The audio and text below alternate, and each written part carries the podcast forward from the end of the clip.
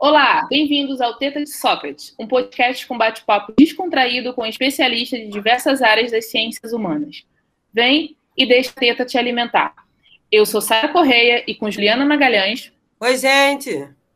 Vamos conversar essa semana com Leda Agnes Simões, doutora pelo programa de pós-graduação em História Social da Faculdade de Formação de Professores da Universidade do Estado do Rio de Janeiro, a UERJ-FFP, mestre no programa de pós-graduação de Ciências Sociais em Desenvolvimento, Agricultura e Sociedade, da Rural, bacharel licenciado em História pela Universidade Federal Fluminense, ênfase em História comparada Brasil e Argentina no século XX, com centralidade no campo da história regional, maior enfoque nas áreas voltadas à análise do discurso e das representações, reflexões em torno das regiões semiáridas do Nordeste brasileiro e do Noroeste argentino, tendo como fio condutor as secas. Integrante dos grupos de Laboratório de História Regional e Patrimônio, UFS, Campos do, dos Goitacazes, Pesquisa História, Poder e Ideias Políticas, Interfaces da História, Poder, Cultura e Ideias Políticas, UERJ, e do Dimensões do Regime Vargas e seu Desdobramento, UERJ,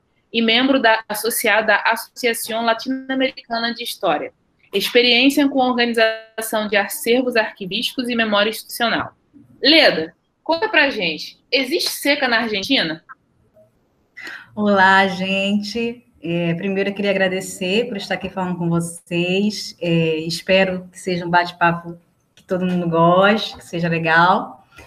Existe seca na Argentina, é, existe seca principalmente aí na, na região do que chama de Grande Chaco, que tem uma parte que pertence à Argentina.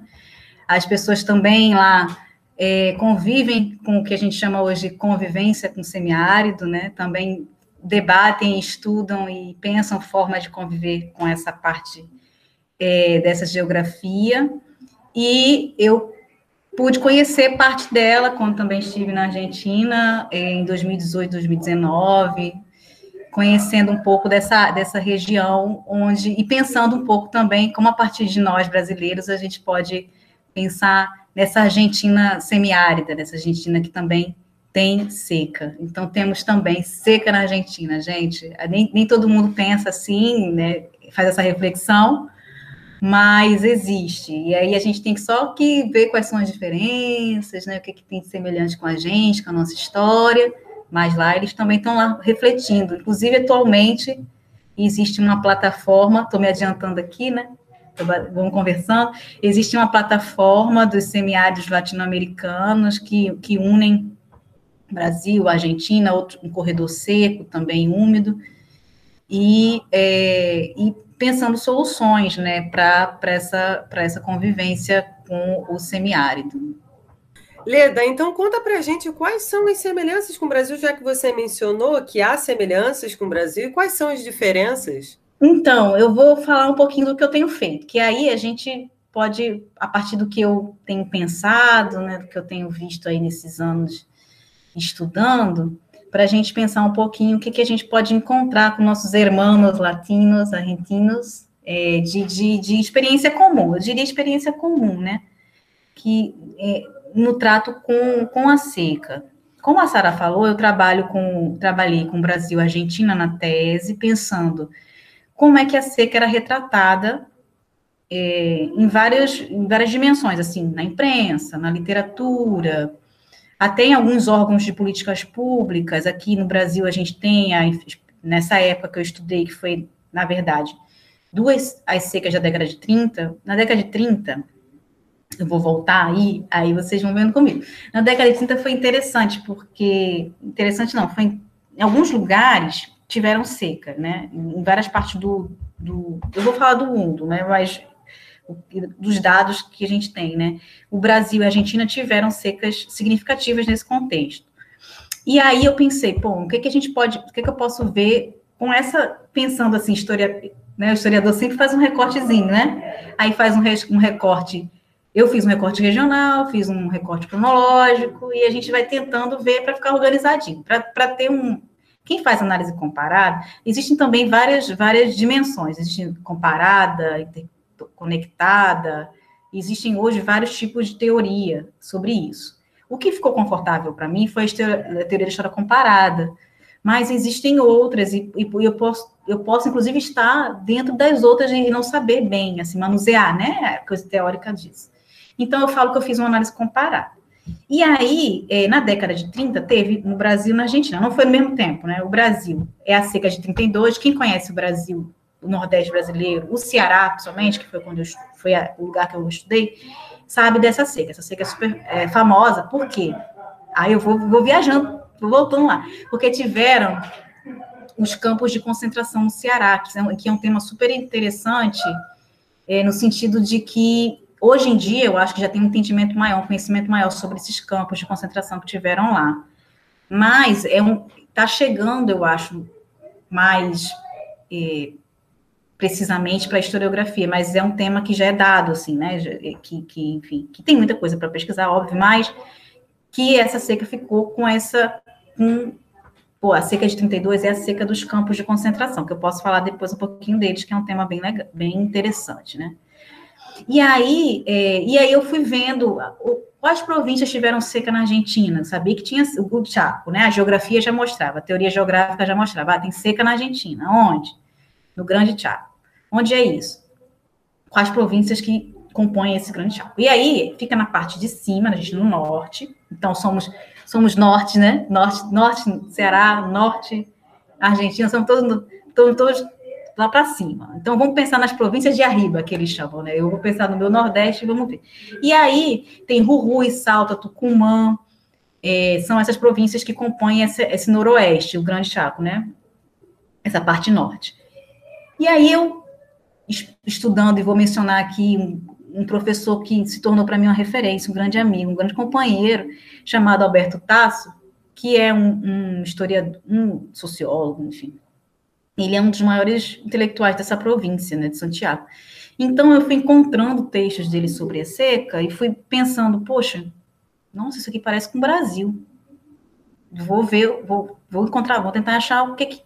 Poxa, eu quero saber o que, como é que a gente pode se unir, como é que a gente pode pensar as soluções, porque é um problema que existe até hoje, né?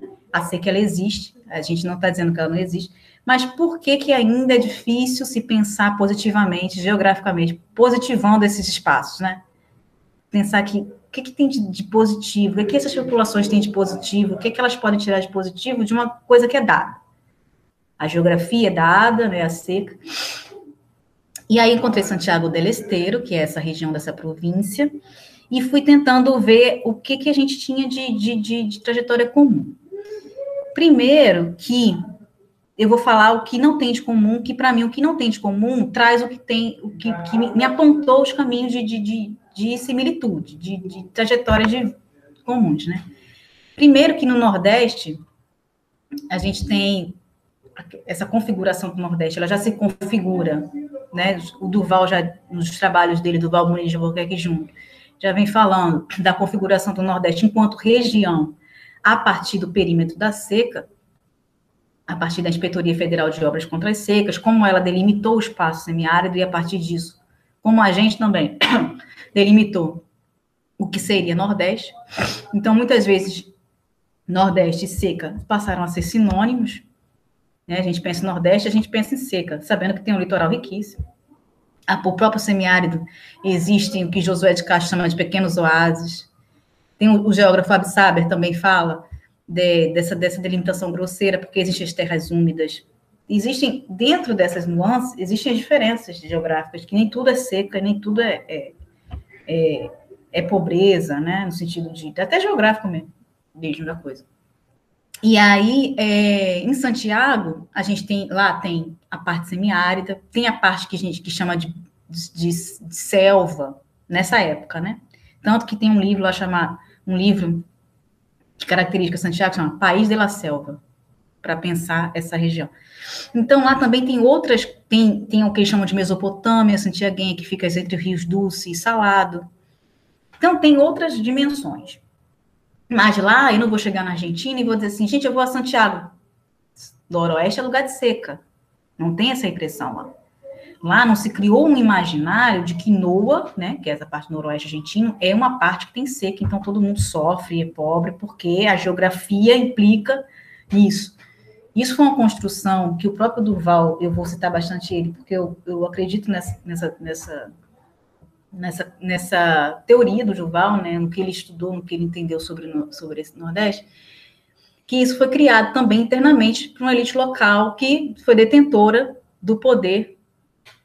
E era interessante que isso também fosse pensado dessa forma. Né? A gente sabe que depois, com a criação da, dos organismos de combate à seca, muito se, muito se pedia verba, né, para construção de obra pública, para açude, para nananã. E aí aquela ideia da, da, da, fome, da migração, daqueles meninos barrigudos, daquela coisa que a gente vê, pensa, né, quando pensa seca, foi uma construção de imaginário que eu não vi em Santiago. No entanto, se você for nos jornais da época, se você for na literatura, se você vê, inclusive, boletins é, de, de, organismos institucionais que, que começaram a pensar como resolver a solução lá do, de uma crise climática que estava dando desemprego e fome, você vê várias, várias palavras muito semelhantes para pensar essas populações, esses espaços. Né? É, é, é, imaginário da fome, a fome existe, é isso, né? A gente não está negando que ela exista, mas como, ela, como a fome é, não é, não é uma, questão, uma questão política, a gente não pensa a fome como uma questão política. Então, a fome, a miserabilidade, a migração muito forte, porque Santiago é uma, uma província migratória, muito parecida com o cearense, né? Que tem aquela questão dos desbravadores de terras, foi para a Amazônia, veio para o Sudeste né? Ele tem esse, ele pode migrar, né? É sofrido, é sobretudo um forte do Euclides da Cunha, ao mesmo tempo ele é autêntico nacional da década de 30. O santiaguenho, ele é desbravador de terra também, ele, é, ele, ele, ele tem esse ímpeto, né? Ele, ele enriquece outras províncias, mas ele também é, é a pessoa que quer ficar, ele quer retornar, ele não quer sair. Então, toda essa construção, mesmo que você que não tenha né, não tem essa impressão, não tem essa ideia impressa, em contexto mais nacional, de que seca é Ceará, né? Semiada é seca, se seca é pobreza, é miséria é, é fome, é, é isso, e parece que quando não tem seca, não tem outra possibilidade desse espaço viver sem esse estigma. Em Santiago, a gente não vê isso impresso na região, mas a gente vê uma construção de imaginário, uma construção de, de, de, de linguagem, diria mais precisamente, bastante semelhante com, com a cearense, que é o pegando só o Ceará, que foi o que eu consegui, que eu fiz a pesquisa, né? Que, que no Ceará, então, essa ideia do, do, do migrante cearense, vidas secas, etc., é muito, muito característico. Em Santiago, o que, é que tem lá de, de, de que, para mim, também tem muito a ver com a nossa realidade latino-americana, que a gente estava conversando um pouquinho antes de começar aqui. Quem, nós somos latino-americanos, brasileiros, por que, que a gente não se identifica, né? E o que, é que tem... O que eu sinto lá é, é a mesma ideia do, desse, dessas regiões rurais, elas como se estivessem plasmadas no passado. É como se elas tivessem sempre que ter alguém que levasse a luz da modernidade, do progresso, porque elas vivem nessa situação, porque são apegadas às tradições, a um modo de vida diferente. Então, a gente sabe que isso é uma. Eu, eu acredito muito que essa é uma história de longa duração, respeitando, claro, as particularidades inerentes a cada contexto. Não estou dizendo aqui que foi tudo igual para sempre. Mas eu acredito que há um fundo histórico de longa duração, sim, em áreas como, como essas semiáridas, como Santiago e como Ceará, porque sempre tem alguém, algum discurso é, que, que está imbricado aí nessa ideia de que é preciso levar a modernidade e o progresso para essas áreas, porque as populações elas são apegadas a tradições que não fazem elas avançarem. Então, desde a formação, por isso que eu, eu trabalho com o século XX, é o que eu tenho mais, mais, fico mais à vontade, mas desde a formação do Estado-nação no século XIX, daquela ideia do bárbaro, do outro, do deserto, do sertão, que essas áreas são pensadas como apegadas às tradições e, e às vezes, inclusive, avessas à modernidade, ocupa a natureza. Ah, foi a seca, é pobre por conta da, da, da geografia semiárida, que não dá possibilidade de vida a essas populações. Então, o que, é que a gente vai fazer? Se, a, se você pode ver lá nos textos muito comuns entre ambos, a natureza ela ganha, ela ganha corporificação. A natureza ela dá alegria para o homem trabalhador e ela é triste quando seca e ela dá fartura quando ela está.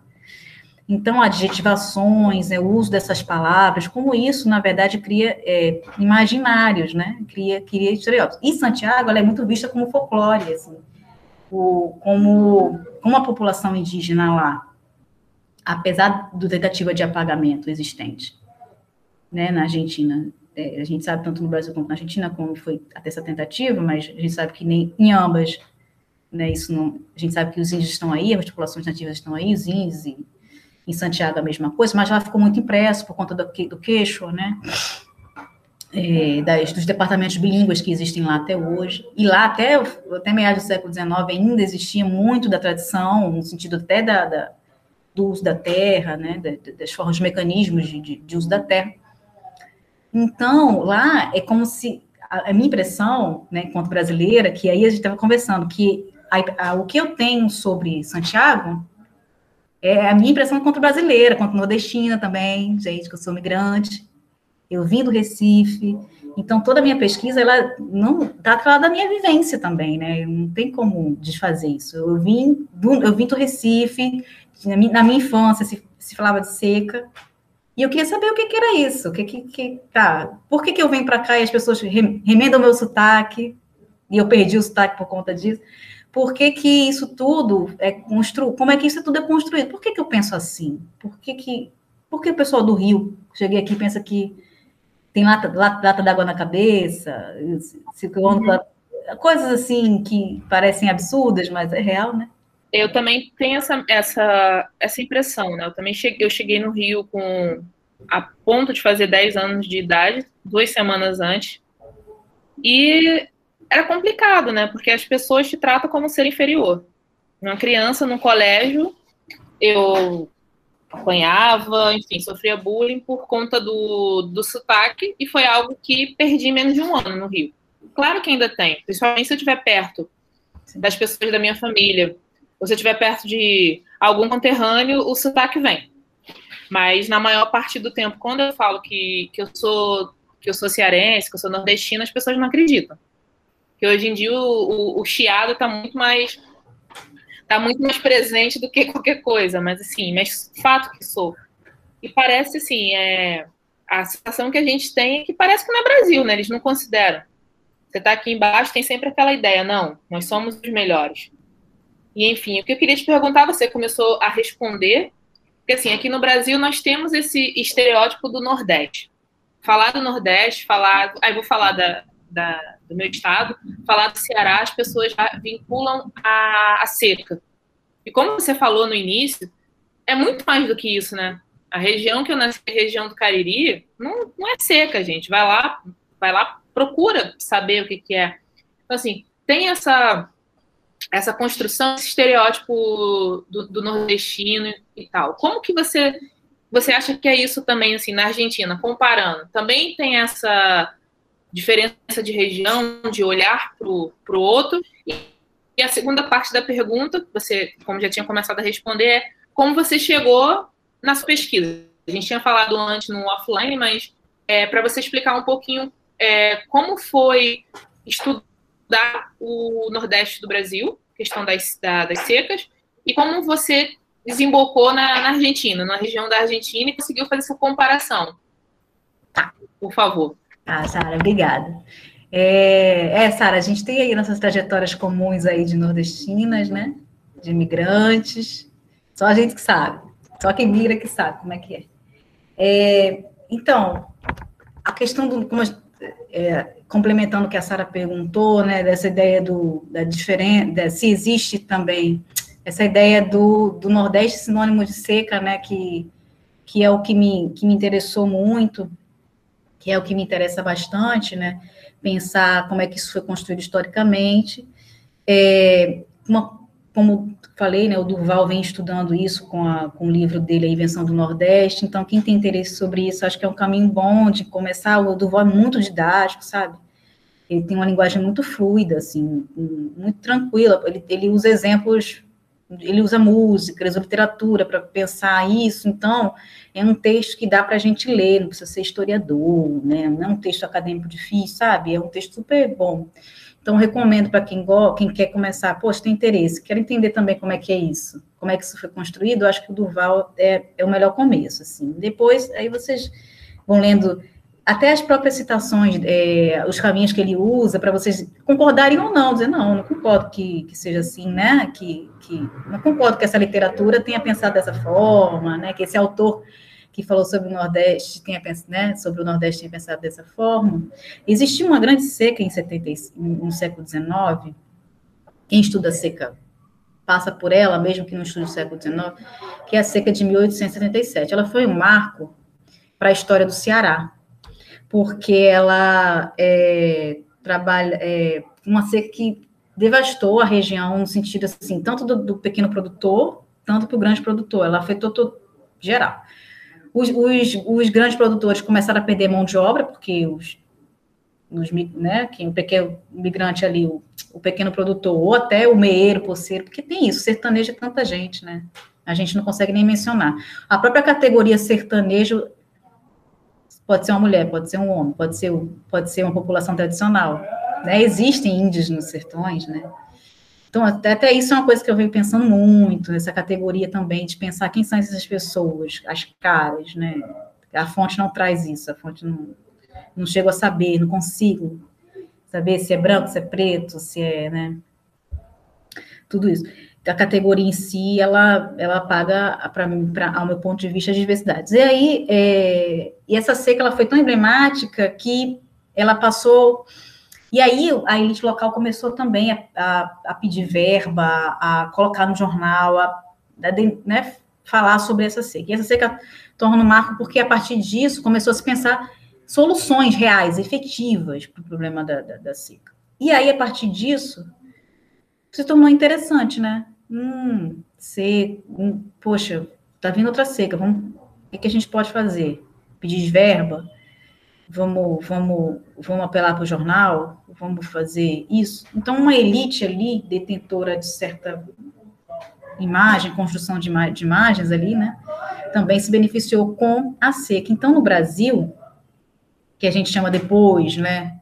Lá com a Sudene, com o Celso Furtado, a gente tem a indústria da seca, né, que foi criada a partir dessa ideia de, dessa construção de que essa, esses espaços é, semiáridos, ser, os sertões, né, que sertão a gente sabe que é, ainda tem isso, a discussão, o que é, que é sertão? Sertão é um conceito múltiplo que vem lá do século XVI, né, a gente sabe, era tudo que era oposto litoral, era espaço vazio, era tanta coisa, tem sertão em tanto lugar, não tem sertão só no Nordeste, né, então, essa, essa coisa, isso aí foi. E aí, essa elite, Durval diz, essa elite foi pegando para si, esse, e aí se delimitou. É, o que era que era norte, antes não era norte e sul, se delimitou nordeste, a partir do que a Inspetoria Federal de Obras Contra Secas, que começa com a Inspetoria de Obras Contra Secas, depois vira Inspetoria Federal de Obras Contra Secas, delimitou como espaço semiárido. Então, isso vai, isso vai sendo, vai se tornando sinônimo, né? O Nordeste vai se tornando sinônimo de seca. E isso foi, isso para o Durval, eu também concordo, é uma construção que foi sendo feita ao longo do, do tempo e também do que, do que, que, se poderia ganhar com isso, né? Com essa miséria, com essa, com, com a miséria das populações, né? repetindo até conversando com as meninas, a gente sabe que a seca existe, ninguém está negando que existe um problema, que existe um, nem um problema, não é um problema não, é uma questão, né? Geográfica, existe uma questão climática, ninguém está negando que isso exista, né? A questão é como é que isso é construído historicamente. A seca se torna não só uma questão climática, mas uma questão política, uma questão, uma questão que as pessoas se utilizam dessa ferramenta para para vocês terem noção, tem açudes, se vocês se a gente for, se a gente fosse mapear os açudes que foram ao longo do tempo sendo construídos, tinha que durar 20 anos para construir um açude. Para onde essa água vai? E quando, quando tem chuva, para onde vai? Quem, quem consegue? Quem detém o açude? Ah, e a gente sabe das barganhas políticas em torno da água. Isso é muito parecido com Santiago do Esteiro, por exemplo. Que lá não tem essa coisa, essa construção de, como eu estava falando, não tem essa construção de imaginários em torno da seca, né? Não vou chegar na Argentina, como eu falei, e dizer, estou indo para Santiago, hum, lá tem seca. Ninguém vai me dizer isso, vai dizer que lá tem muito calor. Ih, lá é calor e o pessoal fala devagar. Alguém, uma pessoa me disse isso, que o pessoal falava devagar e que lá era quente. e 45 graus eu peguei lá uma vez. Então, é, é, isso as pessoas sabem, ok, né? Mas não é aqui, igual aqui, que a gente, eu vou pro sertão e eu vou, e eu vou querer achar seca, né? Praticamente, né? Porque eu sei que existe essa, essa construção é, de imaginários partidos, principalmente aí do, do, final do século XIX, e aí tem a seca de 15, Raquel de Queiroz tratou no livro dela lá, é, tem a seca, do, tem a Vidas Secas, do Graciliano Ramos, a gente lida com isso, né? Você não precisa nascer lá no Ceará para ler Raquel de Queiroz. E, e eu acredito que os autores, é, a partir do que eu vi, né? Eu ainda eu, eu falo que meu trabalho é um próprio trabalho, eu ainda tenho muito que fazer, porque como é uma análise comparativa que na perspectiva histórica eu não vi, na perspectiva geográfica existe trabalho, existe trabalho de um, de um pernambucano da UFPE, o Emílio Pontes, que ele fez um trabalho sobre Tucumã e um sertão de Pernambuco chamado Engazeira. Posso estar falando errado, é minha terra, mas eu posso pronunciar, mas. E aí ele fez uma análise, ele foi a Tucumã e fez uma perspectiva sobre a questão hídrica lá. E aí ele me foi assim um aporte ótimo. Eu falei, geograficamente, então o Emílio é, fez essa coisa, né, a partir da geografia. E a partir da história, não. Então, assim, tudo que eu, que eu ainda tenho muita curiosidade, sabe? Ainda de, de tentar entender melhor, inclusive os espaços geográficos, né, que é diferente da gente, as configurações, as províncias, são, são, a gente tem muito delimitado esse semiárido por conta dessa construção do iFox, né? Então você pega aquilo ali e, por exemplo, a Sara falou lá, não tem seca se você for lá no Caribe, não é só isso, não. Mas é, a gente tem no imaginário, né? Essa, essa coisa, né? Foi, foi bem delimitado, né? Geograficamente aqui tem. E os geógrafos, já hoje em dia, que trabalham com convivência, com semiárido, tanto Emílio Pontes, como Caio Maciel, que é outro, que para mim são as maiores, da atualidade, as maiores referências também quem é do campo da geografia, que, que, gosta da seca, eu também acho que. Eu gosto dos livros deles, são super didáticos, assim, são, são, são, são fáceis de ler, também não precisa ser geógrafo, eu leio, né? Precisa ser geógrafo para saber. E aí eles, eles têm trabalhado com a convivência, com o semiárido, fazendo essas reflexões, como positivar a geografia, né, desse, desses espaços. Passar da seca, como diz Emílio Pontes, vou citá-lo aqui. Passar da seca, tem como a gente falar bem desses espaços? no sentido de positivar, né, usando outras palavras, positivar esse espaço. Por que, que a caatinga é vista só né, pela por uma questão negativa?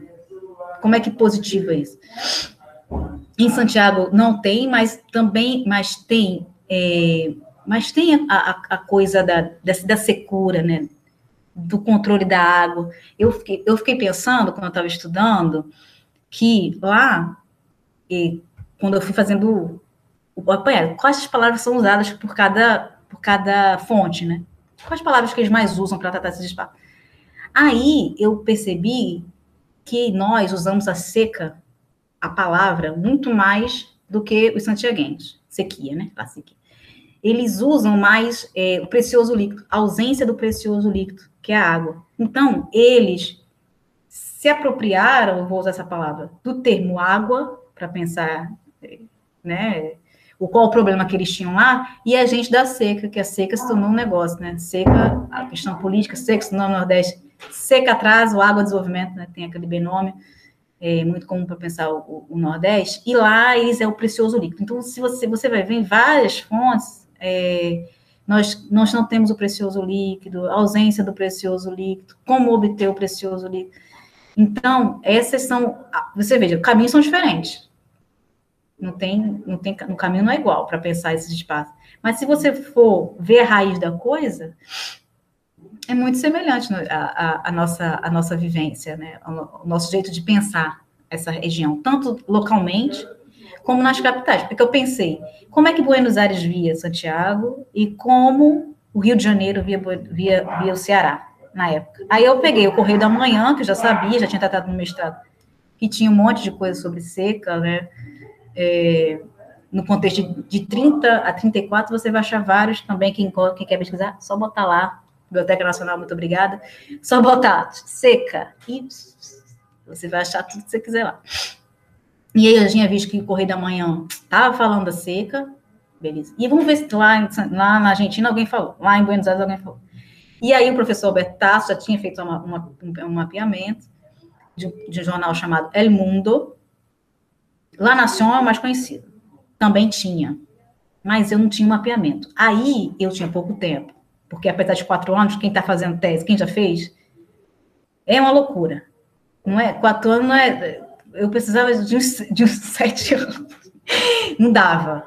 Ou eu lia a bibliografia toda da gente, ou eu, eu ia tentar mapear, ver onde é que estava no jornal, não dava. Na Argentina, eu teria que ir na Biblioteca Nacional Argentina, fazer a pesquisa nos jornais, né? Então, eu falei, vou realmente me apropriar disso, né? Que o Alberto Tasso fez esse mapeamento e vou lá, número 2, página 2, e pronto. Aí comecei a pegar a coisa do jornal, né? Que a gente vai fazendo. Ah, é assim que faz, esse jornal é na página tal. Eu já vou na página. E foi assim que eu fui fazendo. Aí foi mais tranquilo para mim. Aí eu peguei esse El Mundo e fiz a comparação para ver o que, que Buenos Aires pensava de, de, de Santiago. E aí achei as crônicas, gente, interessantíssima também para quem gosta de Argentina.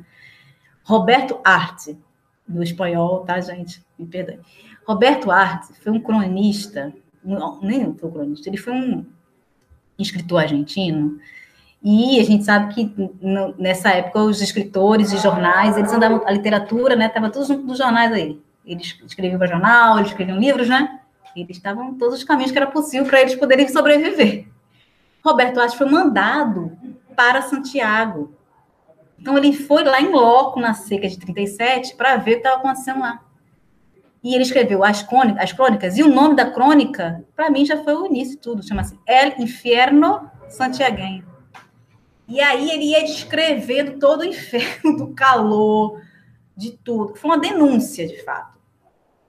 Mas eu acredito que nessa denúncia a gente também tem que problematizar como um cronista da capital via esse interior e as palavras usadas para retratar essas pessoas. Assim como, muito, eu não tenho dúvidas que muitos jornais, tanto do Rio, tanto do próprio Correio, como do Cearense, queriam denunciar mesmo, assim, a coisa. Mas a partir de quê?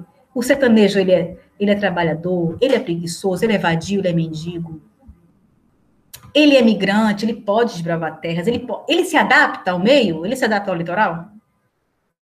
As, ou não? E o santiaguenho, ele pode ser mandado para outras terras, trabalhar lá em Tucumã, na cana-de-açúcar. E quando ele volta, ele volta com doença, ele volta promíscuo.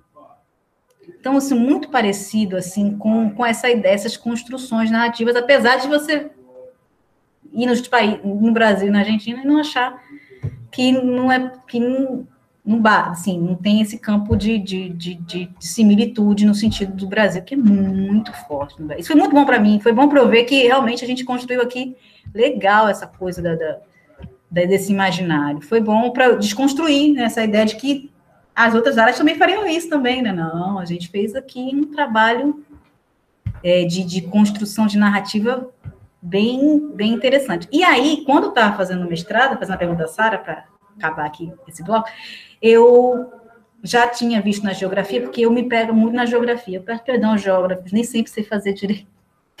Mas eu leio muito porque eu queria saber, sabe? Por que, que, por que, que tem, como é que é a geografia? O que, que planta? Planta milho, planta algodão? Queria saber tudo isso. Aí eu fico lendo realmente geografia, vou lá, tento entender, fico confusa, o que, que é precipitação de chuva, é complexo, parabenizo a todos os geógrafos.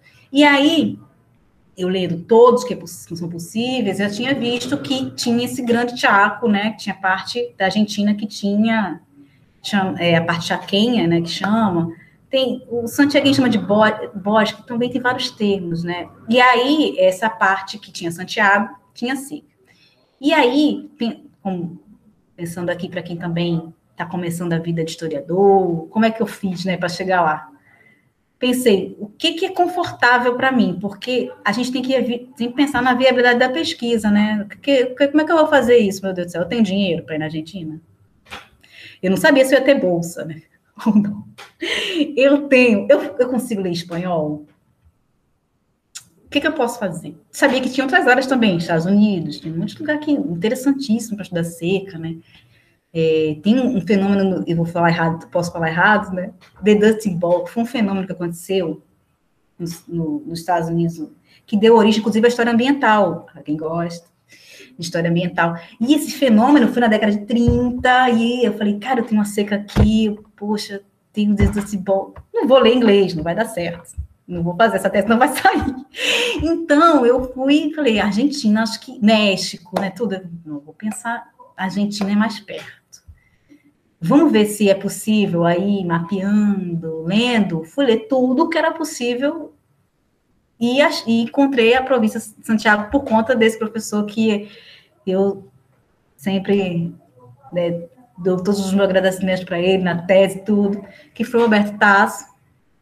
E a partir dele, dos que ele vinha pensando nessa seca, eu eu comecei, eu pensei, ah, então acho que é possível, vamos tentar. E aí deu. E aí eu morei também, né, seis meses na, em Buenos Aires, consegui ir às bibliotecas, aos arquivos, também tem isso. Quando a gente está pesquisando, as dinâmicas são diferentes, né? As minhas dificuldades vão ser outras. Eu chego aqui no Brasil, sei exatamente onde eu vou, da forma que eu vou, com quem eu vou falar, para poder achar o meu documentinho.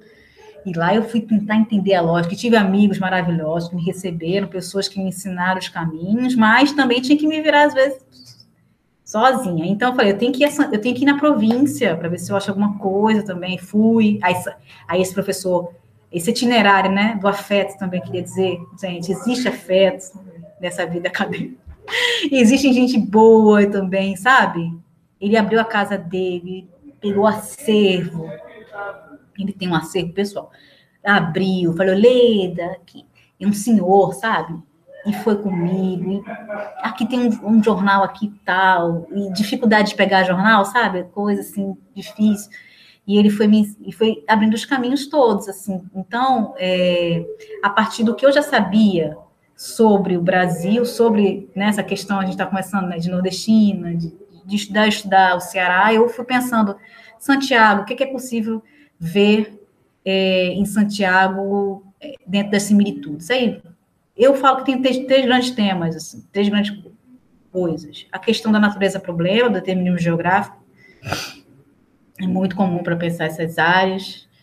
A questão da pobreza, da miséria, né, enquanto pano de fundo de, de, de narrativa mesmo, né, pensando numa, na fome como uma questão política, né, a Carolina Maria de Jesus fala no livro, né, dela sobre quarto de despejo, né, a fome, tem uma frase bem, bem interessante sobre a fome, é, a, a, concentração de água na mão de poucos, a água existe, mas está para quem? E se ela tem, se ela é escassa, como aproveitá-la de modo a que todos tenham acesso?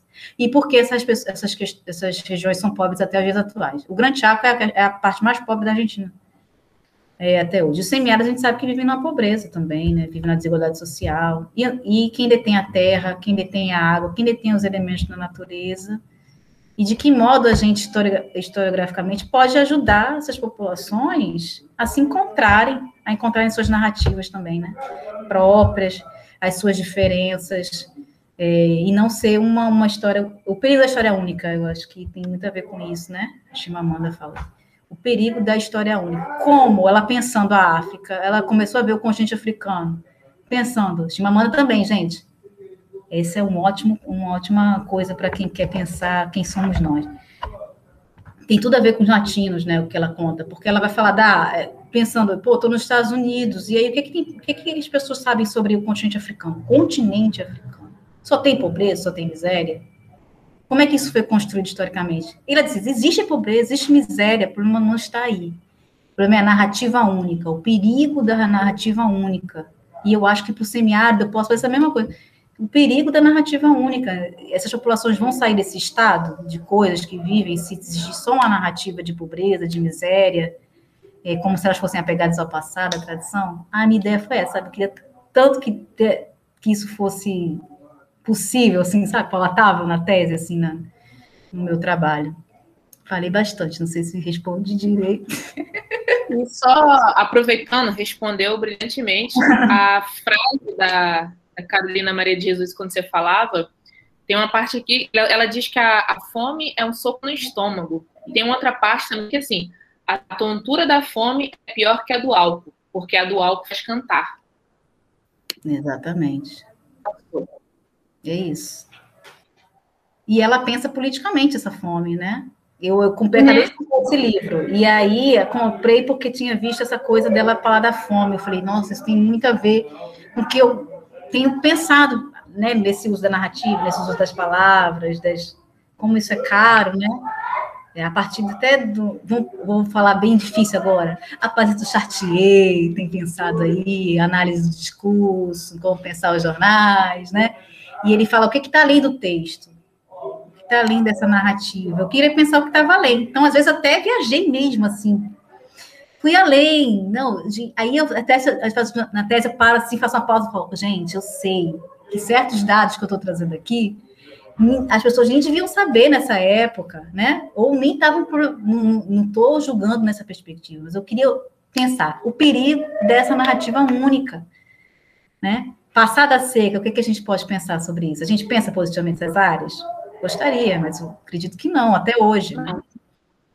A gente está em 2021, ainda tem essa, esse perigo, esse perigo nos rondando esse perigo. Da, da narrativa única, que a gente já falou, né, em alguns momentos ao longo que você também falou ao longo do episódio. Então, é perigoso. Alguma pergunta para fazer?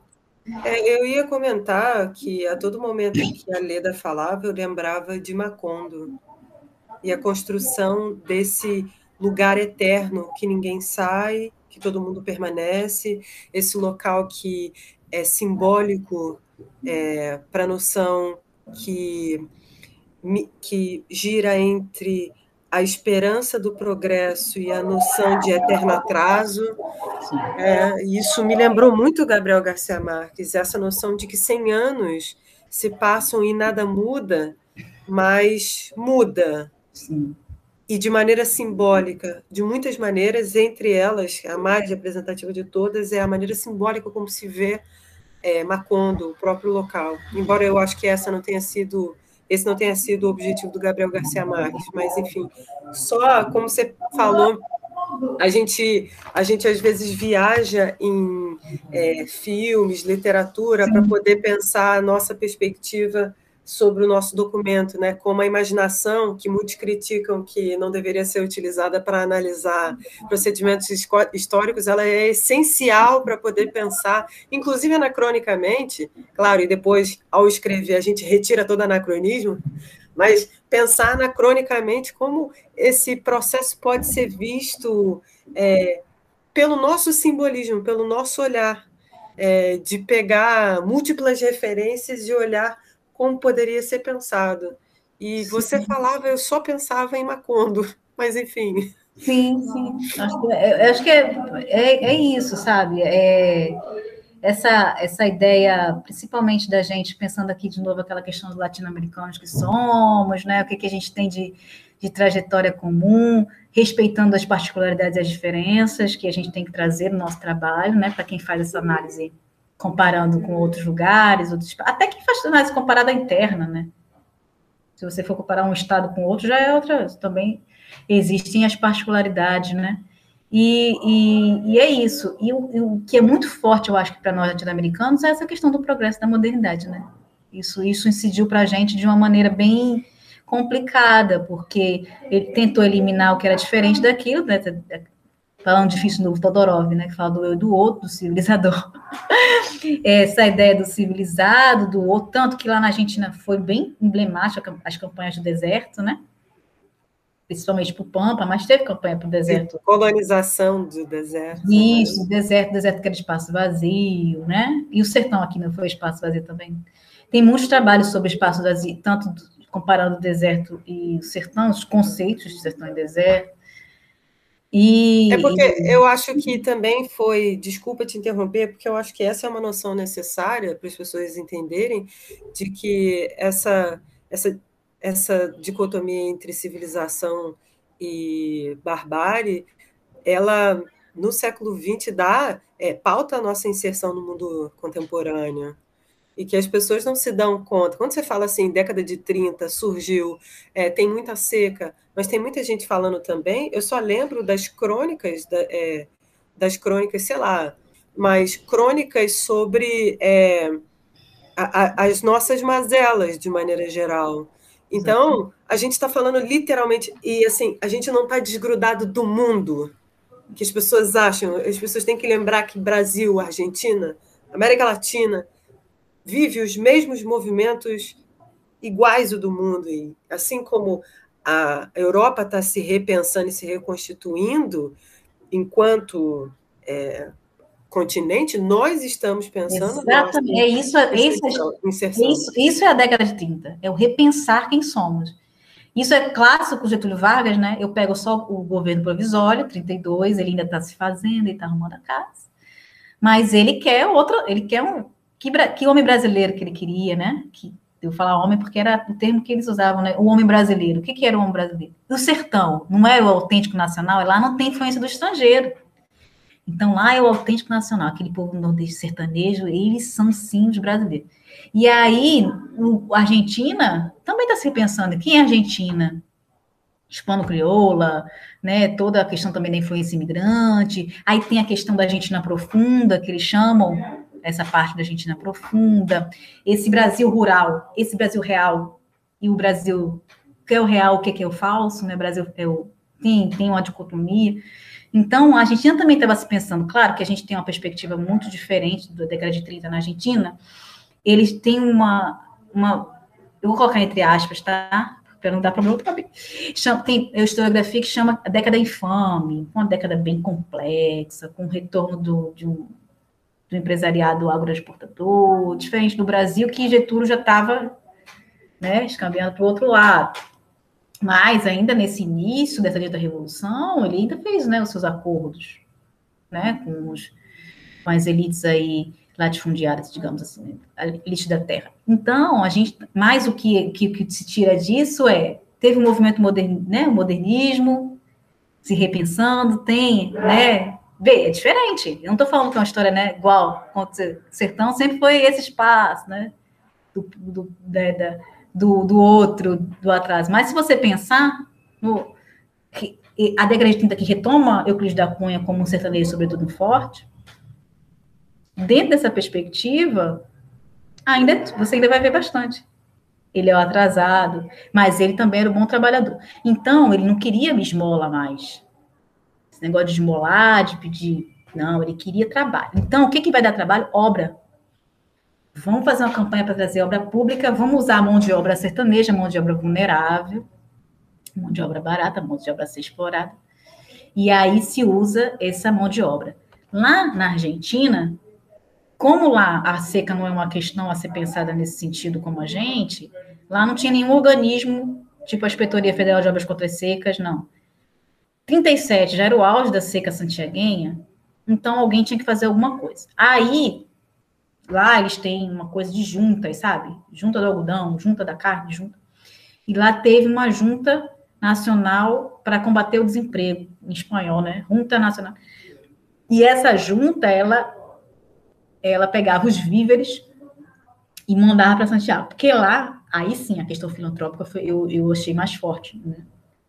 Eles faziam isso, eles pegavam donativos, Buenos, esse é o mundo, fez uma campanha forte para mandar víveres, com as damas, ainda tinha questão da igreja, as damas santiaguenhas, elas pegavam, aí tinham as fotos delas com donativos, se você vê assim, que era enviado para Santiago lá para matar a fome e tal, não sei o quê.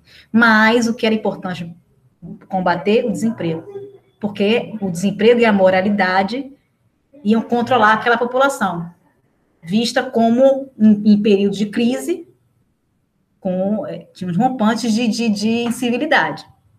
Então, isso é muito, isso é bastante comum. Apesar daqui, a gente sabe que Getúlio Vargas e a questão do trabalho é muito forte, né, bem emblemática, é o slogan dele, né, praticamente.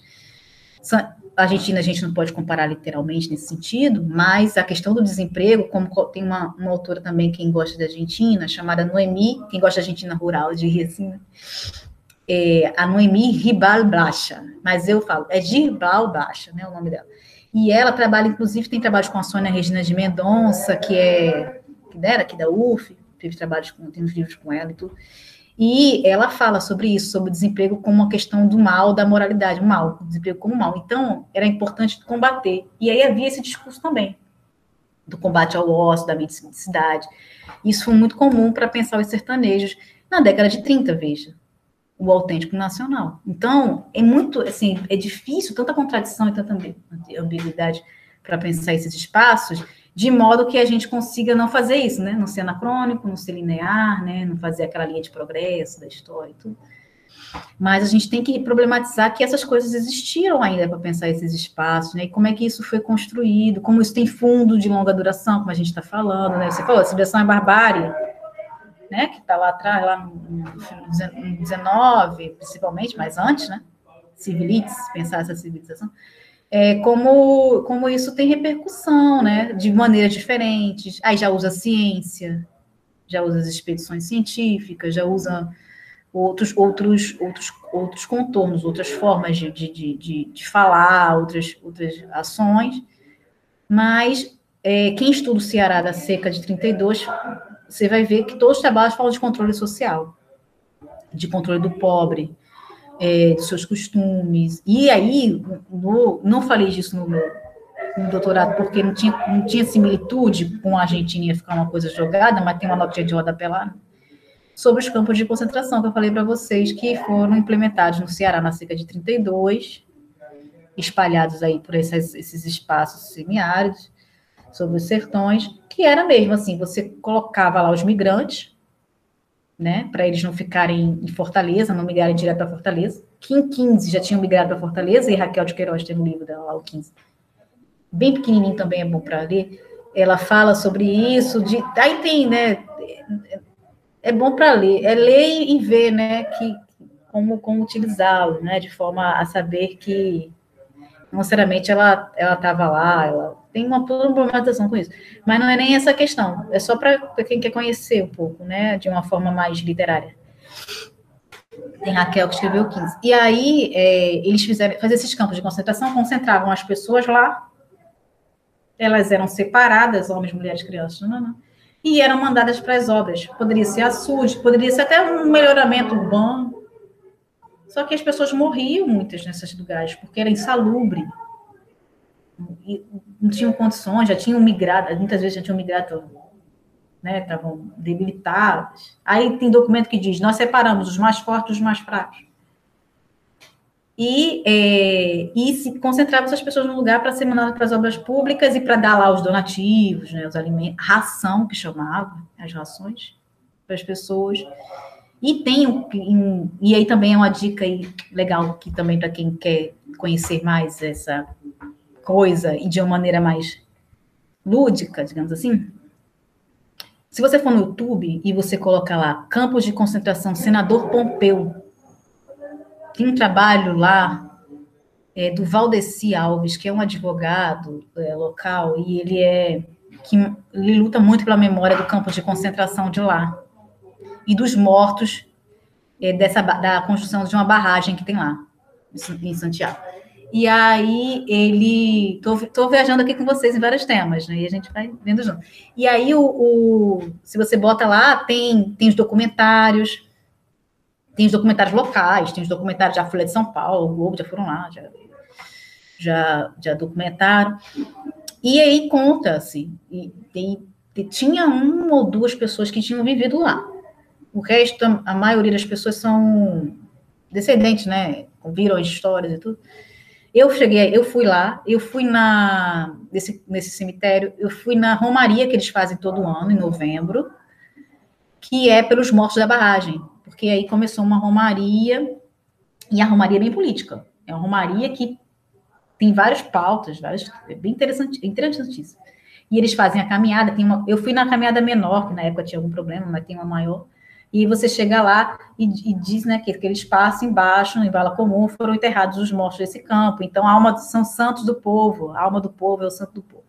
E tem várias simbologias, eles jogam água, para que tenha água, para que não falte água, eles dão comida, né, para que não falte comida. É uma coisa bem interessante, é uma memória oral aí bem interessante que eu não fiz, porque é, eu, eu fui lá porque eu fiz mestrado em ciências sociais. Aí eu queria aproximar um pouco mais, meu, meu trabalho é mais historiográfico, mas eu cheguei a aproximar nesse sentido. E aí, é, e o Valdeci, ele faz um trabalho para o tombamento do espaço. Inclusive, saiu uma matéria há pouco que ia tombar. Mas eu não sei, né? Ele, ele acompanha bem o Valdeci e recomendo, quem quiser procurar o Valdeci, vou ser super aberto a conhecer, a mandar e-mail, o Facebook, ele tem tudo. Tem Instagram. Então, ele faz essa, essa memória. E aí, lá, é, é, as pessoas eram isso, elas iam ser, ser enviadas para a barragem do Patu, para a Constituição, só que lá elas morreram de várias doenças, as comidas chegaram... Se você... Eu vi relatórios que diziam que as comidas estavam chegando estragadas, farinha e etc., então, veja, o controle social, o controle moral existiam também para pensar esse espaço. Em Santiago, de outra forma, mas existiu também. Eu acredito muito que tenha existido essa questão da moralidade, do desemprego como uma questão moral que não podia existir, é, existir então as pessoas tinham que, que trabalhar, né? No, no ócio, é, é criminalidade, é ócio, é mendicidade, né? Então, acho que é nesses pontos que a gente vai encontrando os caminhos comuns, como dentro das diferenças, né? Os caminhos comuns de, de, de, de pensar populações rurais em períodos de crise. O que eu queria pensar também, só para encerrar esse assunto, quando eu pensei nessa tese, é pensar como meio a alguma crise, como é que são pensadas as populações mais pobres e rurais, no meu caso, né? Por exemplo, na pandemia, como é que a gente tem pensado certos espaços, certas, como é que são construídas certas narrativas? E acho que uma crise climática, tanto que eu não estudo geograficamente isso, eu, só, eu quero pensar como um meio como eu pego uma seca e falo, ó, oh, tá vendo esse discurso aqui? Independe da seca. As pessoas pensam essas populações independente do problema de, da crise climática, independente da seca. Não é, não é por causa da seca, necessariamente, que as pessoas são vistas desta forma. Isso aqui já estava aqui, ó. Ou é, essa desigualdade social aqui, essa pobreza, essa migração aqui, tanto no Ceará como em Santiago, só acontece em época de seca, será? Como é que isso foi construído? Então, a ideia era pensar como a crise climática ela traz à tona para a gente um monte de, de, estereótipos, né? O problema da estereotopia, que também, mais um livro do Duval que eu recomendo, que Preconceito é, Geográfico, o livro dele. E ele fala que ele ia fazer um estudo da estereotopia, e eu gosto. Eu, eu só peguei esse livro depois da tese, estou utilizando. Mas é, é, é isso, sem, sem, sem saber, eu, eu queria fazer isso. Quais os estereótipos dessas regiões? Né? Leda, como é que você acha que esses preconceitos geográficos, esses preconceitos regionais, eles expressam uma latinidade. É possível pensar nessa expressão de latinidade? Se essas caracterizações específicas, é, elas, elas dão é, conta de expressar quem noção, somos. Né? É, quem somos, uma expressão de como latino-americanos, é. mesmo que seja por uma, por uma via contrária. Aqueles que constroem o discurso soam de maneira, sei lá, colonizadora sobre populações específicas como colonizados? Alguma Sim, coisa nesse sentido? É. Sim. Primeiro que eu queria também me eximir de, de, de erros, né? Dizer que, que até a América Latina é um conceito, né?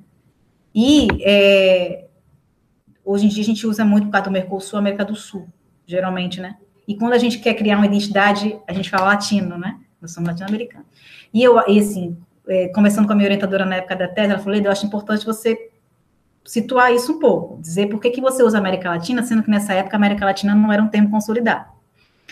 Então, eu uso porque eu acho que hoje em dia a gente positivou, esse, a gente pegou para a gente esse termo positivou, né? Latino-americanos, porque somos identidade comum a partir né, de uma certa visão do outro, né? É, primeiro nos europeus, depois nos norte-americanos.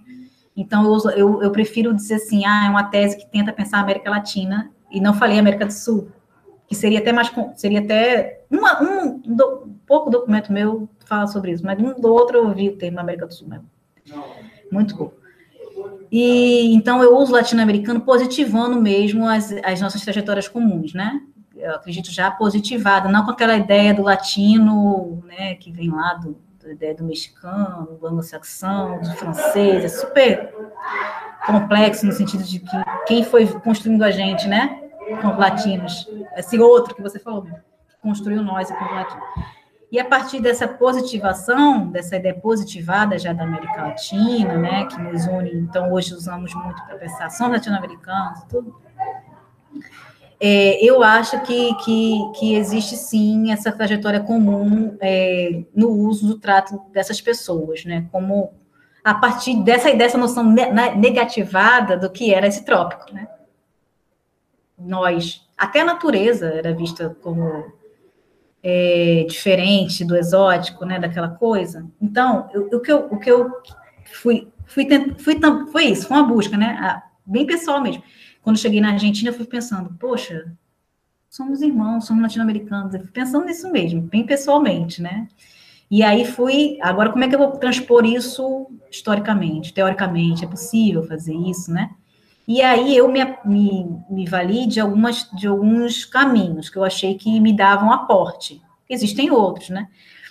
Eu fui pensando o que é que o Quirrano dizia sobre a América, sobre, não sobre a América, mas sobre essa imposição imperialista, né? E, e essa ideia do, do, eu e do outro, como é que isso foi, que ele né, chama dos legados coloniais.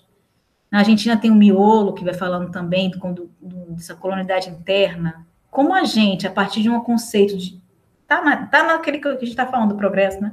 Qual o modelo de sociedade universal que vai implicar a gente pensar certas áreas de uma forma e não de outra, né? E aí eu fui, fui me adaptando com essa teoria, né, do Quirrano, do Miolo, do Said. Gente, fui pegando todo esse povo mesmo, porque eu queria entender de fato coisas que eu não entendia até para mim, para minha vida mesmo. E aí eu fui, fui vendo que realmente essa construção do, do outro, é, a partir do que é civilizado, do que é um modelo de vida, né, implica realmente pensar espaços que é o meu caso, rurais, ainda muito mais distante de uma realidade desse modelo de, de, de universal, de modernidade e progresso. Eu não sou, não sou antimoderna, não. É, não estou falando disso, eu estou falando de que como isso implica a supressão das diferenças a, a, partir de um modelo único. E aí a gente volta àquela da história única, que ela está falando da, da, no modelo da. Ela está falando de uma coisa é, do discurso, né? Mas na prática é a mesma, é isso, né? Chega nesses espaços, esse ente da modernidade, ele se assusta com essa, né? Com esse, com esse outro, né? E aí, e hoje, por exemplo, quando se tem um, uma, uma, plataforma latino-americana que pensa os espaços semiáridos a partir da diferença né, de cada um, eu, aí a gente vê que realmente é, é, é, possível se pensar como viver nesses espaços, né? Sem que tenha um modelo único, universal de sociedade que vai chegar e não vai conseguir aplicar o modelo da IFAT, sei lá, eu vou falar um termo inglês aí, norte-americano no sertão do Ceará. Pode ser, não vai, então, provavelmente ele não vai conseguir aplicar o modelo que foi aplicado lá nos Estados Unidos, porque lá é outra realidade, outra coisa. Então, é, eu acho que tem muito a ver realmente com o que você falou, essa nossa. É, o que que está de comum, então, né, nessa nossa, nossa realidade latino-americana? Eu acho que é isso, essas trajetórias comuns do imperialismo, de um modelo universal de, de, de, de, sociedade, isso tem implicações muito reais na vida dessas populações, de controle social, de, de, de, de controle, de demanda, por conta de um modelo né, tradicional de vida. Tem um, um, um, um africano, e eu vou ficar devendo o nome dele, mas posso mandar depois, ele fala das percepções tradicionais da África, mas eu achei tão interessante que tentei fazer, pensar nisso também junto, sabe?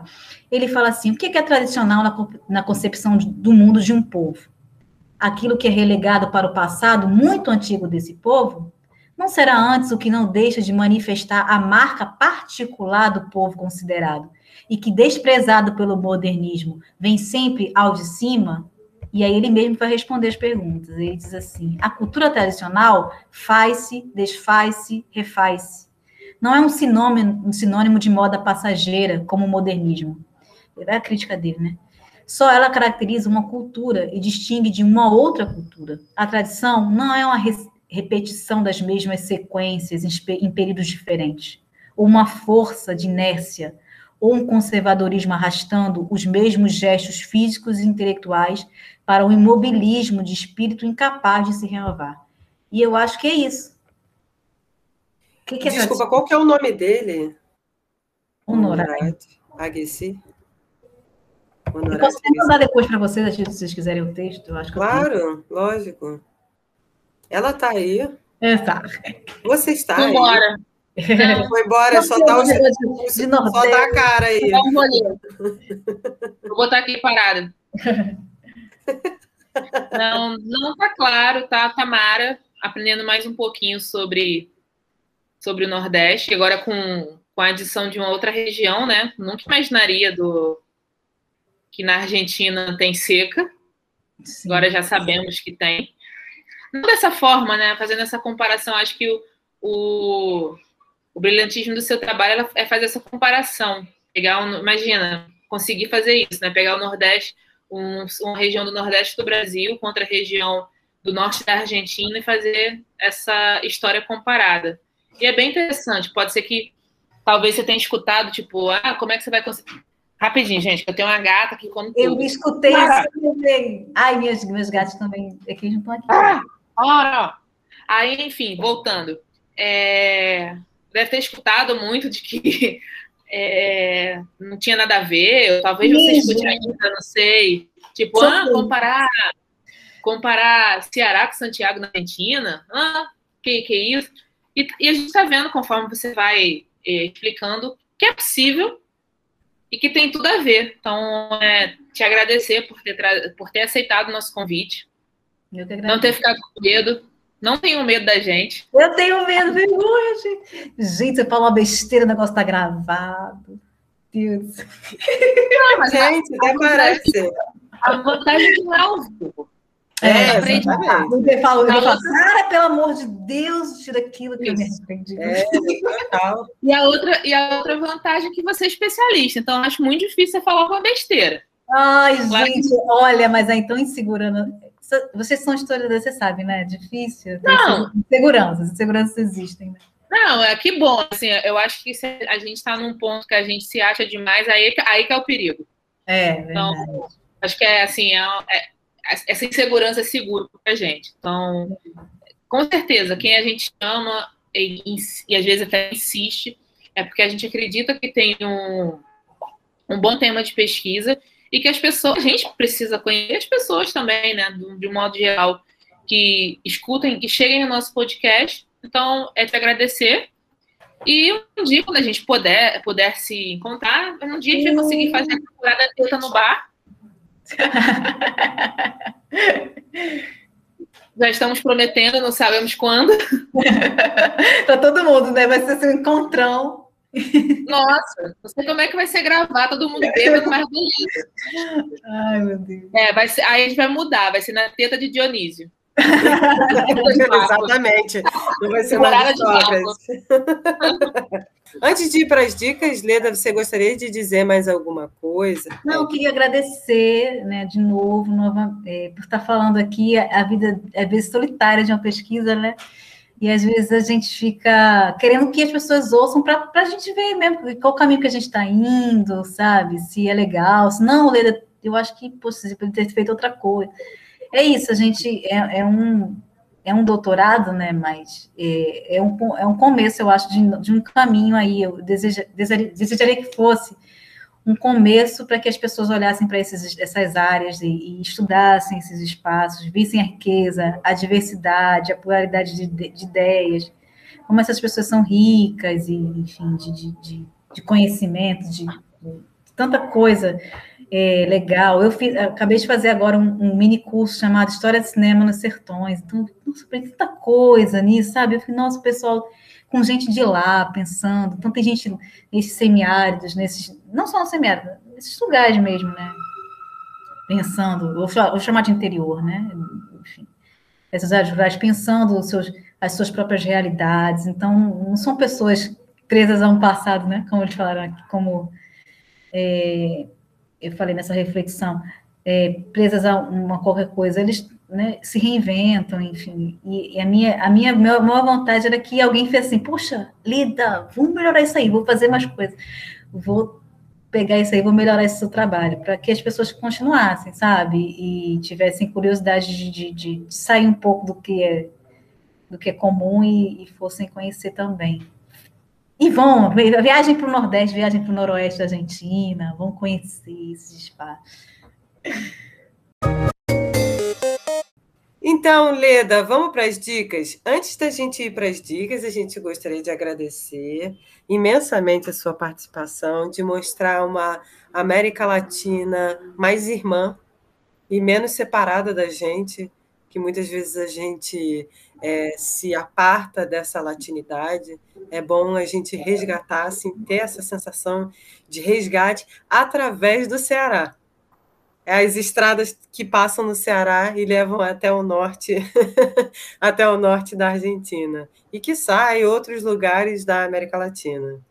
Bem, para você que está ouvindo a gente, vocês estão gostando? Que bom, a gente também. Então, vá lá, dê biscoito para a gente, vá lá no e-mail, tentadesocrates.gmail.com é, e se você quiser falar mal da gente, tá bom também. E dar dica, melhor ainda. Fala mal com carinho, não precisa Por ser. Por favor. Tá bom. Mas também, se vocês quiserem, podem ir no nosso Instagram, teta de, arroba, teta de Sócrates.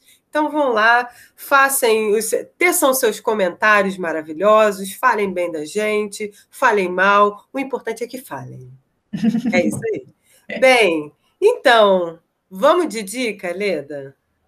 Gente, eu vou dar uma dica dentro do meu tema. Eu já até falei, mas eu queria tanto que vocês conhecessem eh, Senador Pompeu, fossem lá no YouTube, colocassem na linha assim, Senador Pompeu, campos de concentração, conhecessem a luta das pessoas de hoje em dia lá, como é que elas têm ressignificado suas histórias. Eu também queria dar mais uma, uma dica nerdzinha de história também. Lessem o Durval, mesmo o que você, para você ter a sua própria opinião sobre o que ele diz, que ele, ele realmente veio para polemizar. Então, lessem os livros dele, né? Tanto a invenção do Nordeste, como preconceito regional, é, preconceito geográfico, que são mais específicos, mas ele tem um monte de. Está lançando livros aí sobre teoria da história, então ele tem pensado legal o uso da literatura e tudo.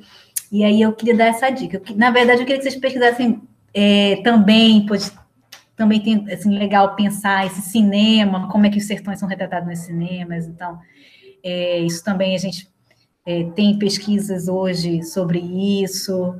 E aí eu dessas dicas de vocês irem conhecerem um pouquinho esses espaços. Vão lá. Ah, e também queria dar mais uma. Para quem gosta, tudo para quem gosta de, de, que nem eu, assim, de sertão, de sertões, de semiáridos.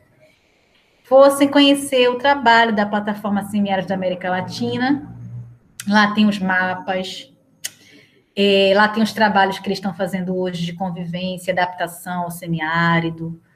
Tem, tem, tem português, tem espanhol, é, e aí mostra as regiões, enfim, tudo que eles têm feito com as cisternas, quais são as populações, fala das populações nativas que vivem nesse grande Chaco, e, fala, e vai falar também do Nordeste brasileiro, o que, que assim, pensar assim, o que, que se tem feito hoje, o que, que, o que, que a Leda falou tanto no passado, se, o que, que tem de hoje de implicação e como existe sim uma rede interessante já pensando nesses lugares. Então, acho que para quem quer conhecer, mesmo não é para estudar, não, para conhecer.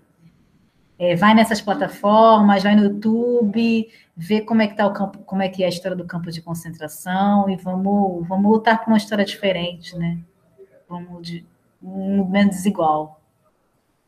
Bom, minha dica eu fiquei pensando, falei, não, hoje eu não vou dar nenhuma série, receita de bolo, nada disso. e quando eu ia falando, eu me lembrei do Alto da Compadecida. Então, é, é uma obra. Ele tem é uma série, se não me engano, é um livro também, né? Uma série, é um, é um é filme um dos anos 2000.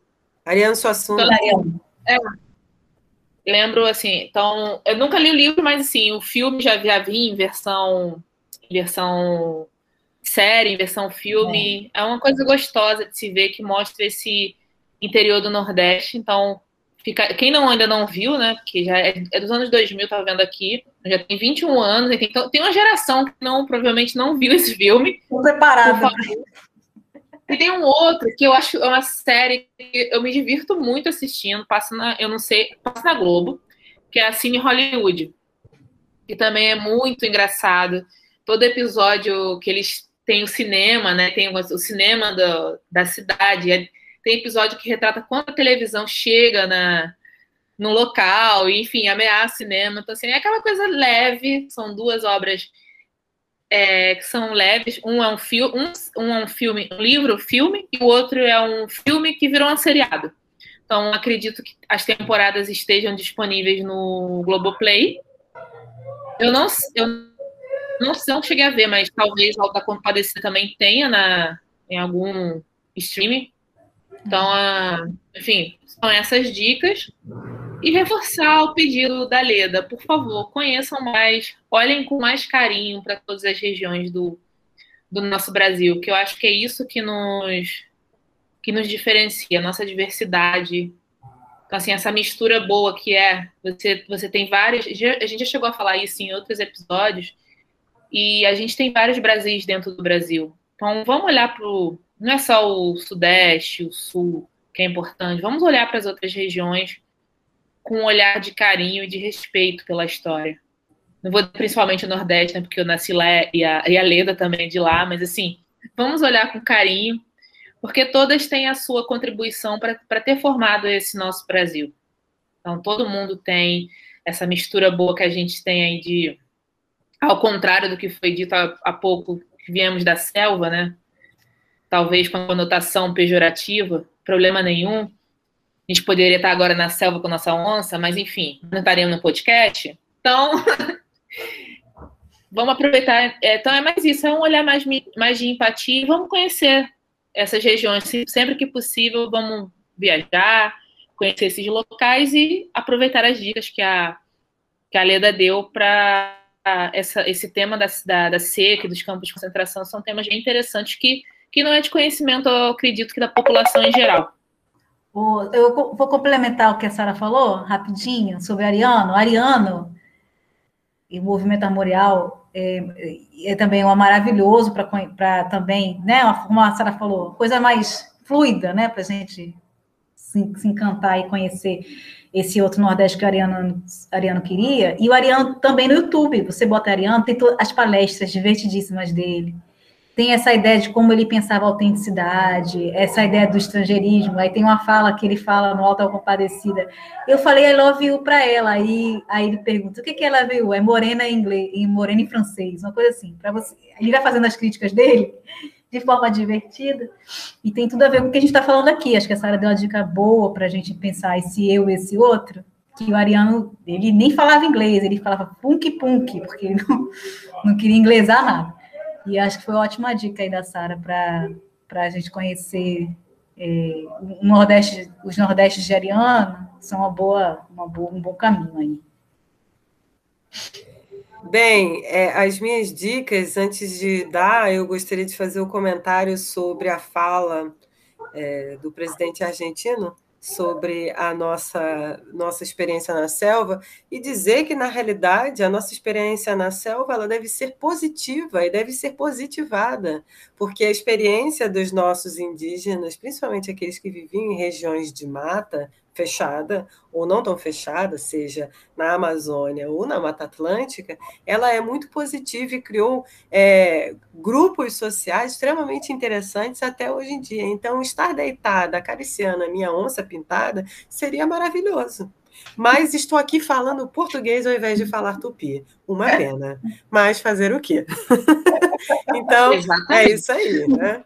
Mas bem, a dica que eu ia dar é ah, então. Ah, vou dar uma dica. Conheçam o conheçam as exposições é, sobre arte indígena é, dedicadas pelo meu local de trabalho atual, que é o Museu de Arqueologia e Etnologia da USP. Vão lá, pois é, conheçam, deem uma passadinha e, se puderem, quando a pandemia acabar, visitem o Museu de Arqueologia e Etnologia da USP. É um museu que tem peças extremamente interessantes, de diversas etnias brasileiras, indígenas, enfim, e que as pessoas, infelizmente, principalmente é, que não conhecem o meio acadêmico, que não conhecem a história indígena, é, acabam não tendo contato. Então, essa é uma possibilidade. E, e tem população indígena no sertão, hein? Olha aí, ó. então, isso é, isso é interessante e é bacana também, né? Porque dá a ideia de que é, o sertão ele tem é, múltiplas populações, múltiplos grupos sociais, né? É, e desfaz um pouco a ideia que a gente fala né, de noção de atraso, né? Sim, que a gente passou por aqui. Bem, a dica que eu ia dar é um filme, e aí é o Cinema Aspirinas de Urubus. Uhum é, que é um soldado da Segunda Guerra Mundial que, fugido da guerra, veio uh, para o interior do Brasil, para o interior do Nordeste, vender aspirinas. É bem, eu acho que é bem legal, é um road movie bacana. E vou dar o dica de um podcast, um, um podcast chamado, gente, é maravilhoso. Medo e Delírio em Brasília. É maravilhoso, é muito engraçado. É muito é bom. CPI? Fala sobre, mas enfim, fala por que, que estamos. Fala, fala também sobre isso, mas fala por que, que estamos vivendo neste Brasil cagado. Mas é Ai, muito bom. Então, gente, eu me pergunto todo dia qual o karma coletivo que a gente está vivendo. Pois é, o medo e delírio em Brasília pode te dar essa dica. Ah, vou ouvir, E vou dar uma dica bem. Da, karma da porra. Não é? Opa! Mas eu, eu ia dar outra dica de outro podcast, que é um podcast super engraçado que eu adoro, que eu acho que é um podcast semanal, semanal não, quinzenal, mensal, que é o podcast Nicolas que eles só analisam filmes do Nicolas Cage. É maravilhoso. É muito, é muito bom. É que eu quero. Isso, gente, é muito bom. Gente, as pessoas são criativas demais. Podcast Nicolas. É isso. Como é que você acha as coisas, Ju? A ah, gente séria aqui, Sara. Gostei disso tudo. Muito bom, gente. Vai lá, Sara. Bom, agradecer mais uma vez Leda, nunca, nunca é demais o agradecimento. Nossa, Quando quiser voltar, já está mais do que convidado, você tem o, o nosso e-mail. É, a gente também deixa aberto o nosso podcast e o nosso, a nossa rede social, por enquanto só o Instagram. Para se você tiver que divulgar algum trabalho, algum evento, algum lançamento, pode mandar para a gente, que a gente faz uhum. o, a divulgação lá. A intenção é essa mesmo, é divulgar divulgar ciência, divulgar os amigos, os conhecidos, os colegas, os amigados. Então, assim, vamos, vamos nos divulgar, vamos nos ajudar. Então, se tiver com a gente, é, a partir do dia 7 de julho, agora tem. Ah, bom, isso aqui vai ser depois, mas, enfim, corta a data. Nós estamos agradecendo a parceria com a Rádio Poeira, que os nossos episódios agora estão semanais lá na web rádio. Então, uma forma de acessar através do site da Maloca é, quando você entra e ah, já aparece lá o ícone da Rádio Poeira, ou para quem prefere pelo celular, tem o app da Zeno Rádio, só baixar e dentro do app você digita Rádio Poeira que você encontra. É um projeto do professor Márcio Bote, da UniOeste. Então, recomendo que vocês escutem, porque ele tem programas com temáticas, tem programa que o próprio ouvinte pode dar sugestão de, é, de tema, das músicas, de playlist. Então, fica a dica. É, agradecer o apoio institucional do INCT Proprietas. Obrigada por mais uma temporada, estamos na terceira. Quem diria? é isso. E Ju, obrigada mais uma semana. Tamo junto na loucura. E vamos que vamos. Semana que vem tem mais. Obrigado. Beijo, pessoal. Obrigada, beijo. Obrigada, gente. Beijo. Um beijo.